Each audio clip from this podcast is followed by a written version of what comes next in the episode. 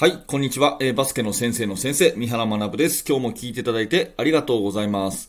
今日のテーマは、得点王はかっこよくないっていうね、お話をしていきたいと思います。最初にお知らせを一通させてください。えー、29日まで、11月29日までメルマガ読者さん限定でお得なキャンペーンをお知らせしています。えー、よかったらこの放送のリンクからメルマガの登録ぜひよろしくお願いいたします。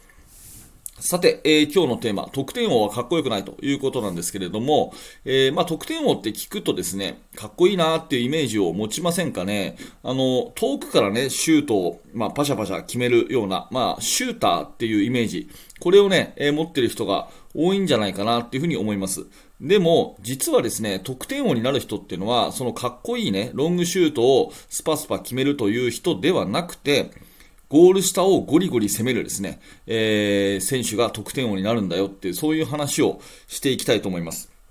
で、なぜこの話を私がしようかなと思ったかっていうと、まあ今日はね、土曜日なんでちょっと雑談的なところも含めてですね、NBA の話を少ししたいんですね。えー、先日 NBA ロサンゼルスレイカーズのレブロン・ジェームスが歴代唯一の3万9000点の得点をしました。3万9000点。これものすごい偉業ですよね。うん。3万9000点ってものすごい偉業だと思うんですね。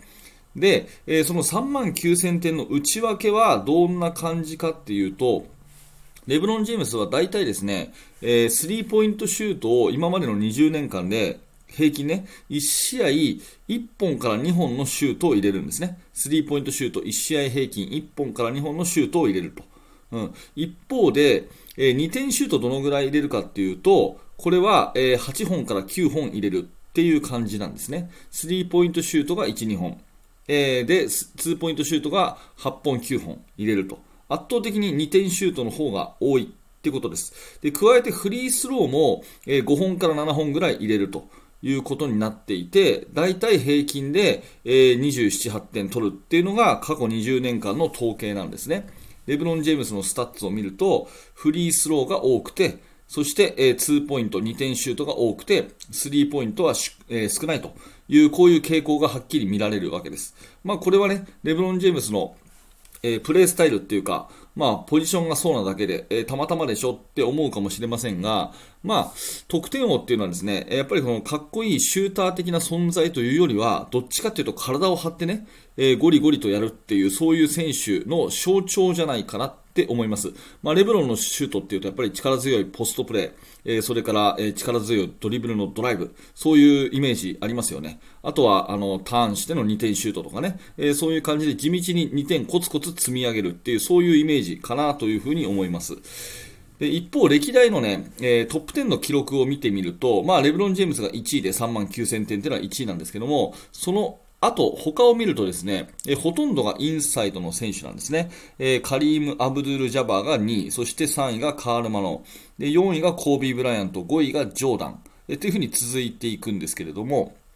えー、まあ、この選手たちみんなインサイドなんですよね。えー、カリーム・アブドゥル・ジャバーはインサイド、センターの選手ですね。で、カール・マロン、パワーフォワードですよね。で、コービー・ブライアントとマイケル・ジョーダンは、えー、シューターではなくて、まあ、ガードなんですけれども、えプレーのシステムの中で非常にポストアップをすることが多かった選手です。その得点、キャリアの得点のほとんどが2点シュートとフリースローっていう感じですね。えまあ、そして、ダーク・ノビツキー、ウィルト・チェンバレン、シャキール・オニール。これ全部センターですよね。まあ、ダーク・ノビツキーはスリーポイントシュートも得意でしたけど、ポジション上はセンターということになります。で、いわゆるシューターという形で、えー、点数取ってきたのは唯一カーメロ・アンソニーが9位と。うん。で、10位、モーゼス・マローンっていう風に続いていくと、これほとんどインサイドの選手なんですよね。で、現役選手でいくと、えー、13位にレブロン、えー、ごめんなさい、えー、ケビン・デュラントが来ていますが、ケビン・デュラントも先日、アキモラジョンを抜いて、えー、上位に、11位かなに入ったということが話題になってます。で、ケビン・デュラントじゃあどういう選手かっていうと、ケビン・デュラントの得意選手、あ得意プレーは、2点のミドルシュートですよね。って考えると、やっぱりこれ得点王に名を連ねる人ってほとんど2点のシュートで取るんですよね。はい。で、こっからがまあ私の本題っていうか今日のタイトル回収で、得点王はかっこよくないってね、わざとちょっとインパクト強めのタイトルつけましたけど、私の感覚なんですが、最近の、うん、選手、まあ若い子供たちはですね、ゴール下のプレーを結構嫌う傾向があるのかなっていうふうに思うんですね。えー、ドリブルが大好き、それからスリーポイントシュート大好き。ね。えー、で、ゴール下のシュートっていうのは、まあ、せいぜいトランジションのね、オフェンスで速攻で、えー、2対1とか3対2で、えー、ゴール下に詰めていくっていうぐらいなもんで、あんまりこう、インサイドじっくり攻めるっていうことがすごく少なくなってきたと思うんですね。うん、ポストアップをするだとか、あとはオフェンスリバウンドを取りに行って、えー、まあ、ボール取ってねじ込むとかですね、そういう感覚があまり減ってるんじゃないかなと思います。まあ、ドリブルでドライブして侵入していって、えー、そして、えー、まあ、ぶつかりながらフィニッシュするっていうことはあるんだけれども、まあ、ドリブルで入ってていくのがせいぜいで、結構このインサイド、ペイントの中にですね、入っていくのを、まあなんとなく嫌う傾向に非常にある。で、ややもするとそのボールをドリブルでね、ダムダムダムダムつく。それからスリーポイントシュートを遠くから決める。これかっこいいっていう傾向がですね、以前よりもすごく強くなったなっていう、これはまあ私の感覚です。感覚。論理的なものじゃなくて感覚なんですけど、なんかそういうのって感じるんですよね。うん。まあ、しかしですね、えー、このレブロン・ジェームスの筆頭に得点記録を見てみたり、いろいろなところでやっぱり数字でバスケットを捉えると、絶対勝つにはゴール下が大事っていうことはもう言い切れると思うんですね。うん。結局リバウンドを取ったチームが勝つし、ファールをたくさんもらったチームが勝つし、シュートの確率の高いチームが勝つと。で、2点シュートを積み上げていった、ゴール下のシュートがたくさん多い方が絶対勝つに決まってるんですよね。で、レブロン・ジェームスをはじめ、その得点を記録した選手たちの特徴を見ると、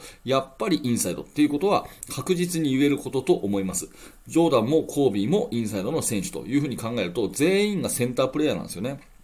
うん、で結局、その勝つにはゴールしたっていうことを考えると、あのーコーチがいかにそういう選手、プレーをですね褒めてるかどうかってところが大きいと思います。うん。あの、まあ、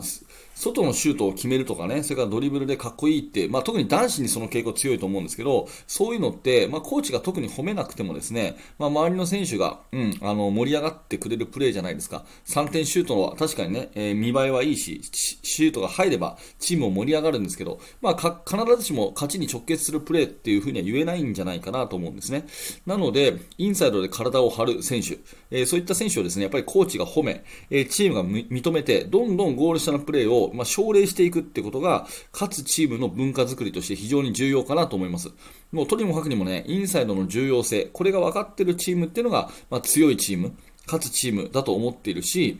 そこをね、追求できるコーチが、やっぱりチームを勝たせるコーチなんじゃないかなというふうに思うので、えー、今日のタイトルは得点王は決してかっこよくないよと。体を張ってインサイドで頑張る選手がね、えー、汗水垂らしてじゃないですけども2点、2点シュートをコツコツ積み上げる。ファールをもらってフリースローを入れる。こういう選手が得点王になるし、チームを導くんですよと。えー、こういう選手をもっともっとこう認める文化をね、え、持って、え、強いチームを作っていきましょうというお話です。え、まとめていきましょう。えー、レブロン・ジェームスの得点記録3万9000点達成しましたけども、内訳としては2点とフリースローが非常に多いと。歴代得点記録者もインサイドが得意な選手が多いということで、まあ、ここから考えるに、得点王のチームがね、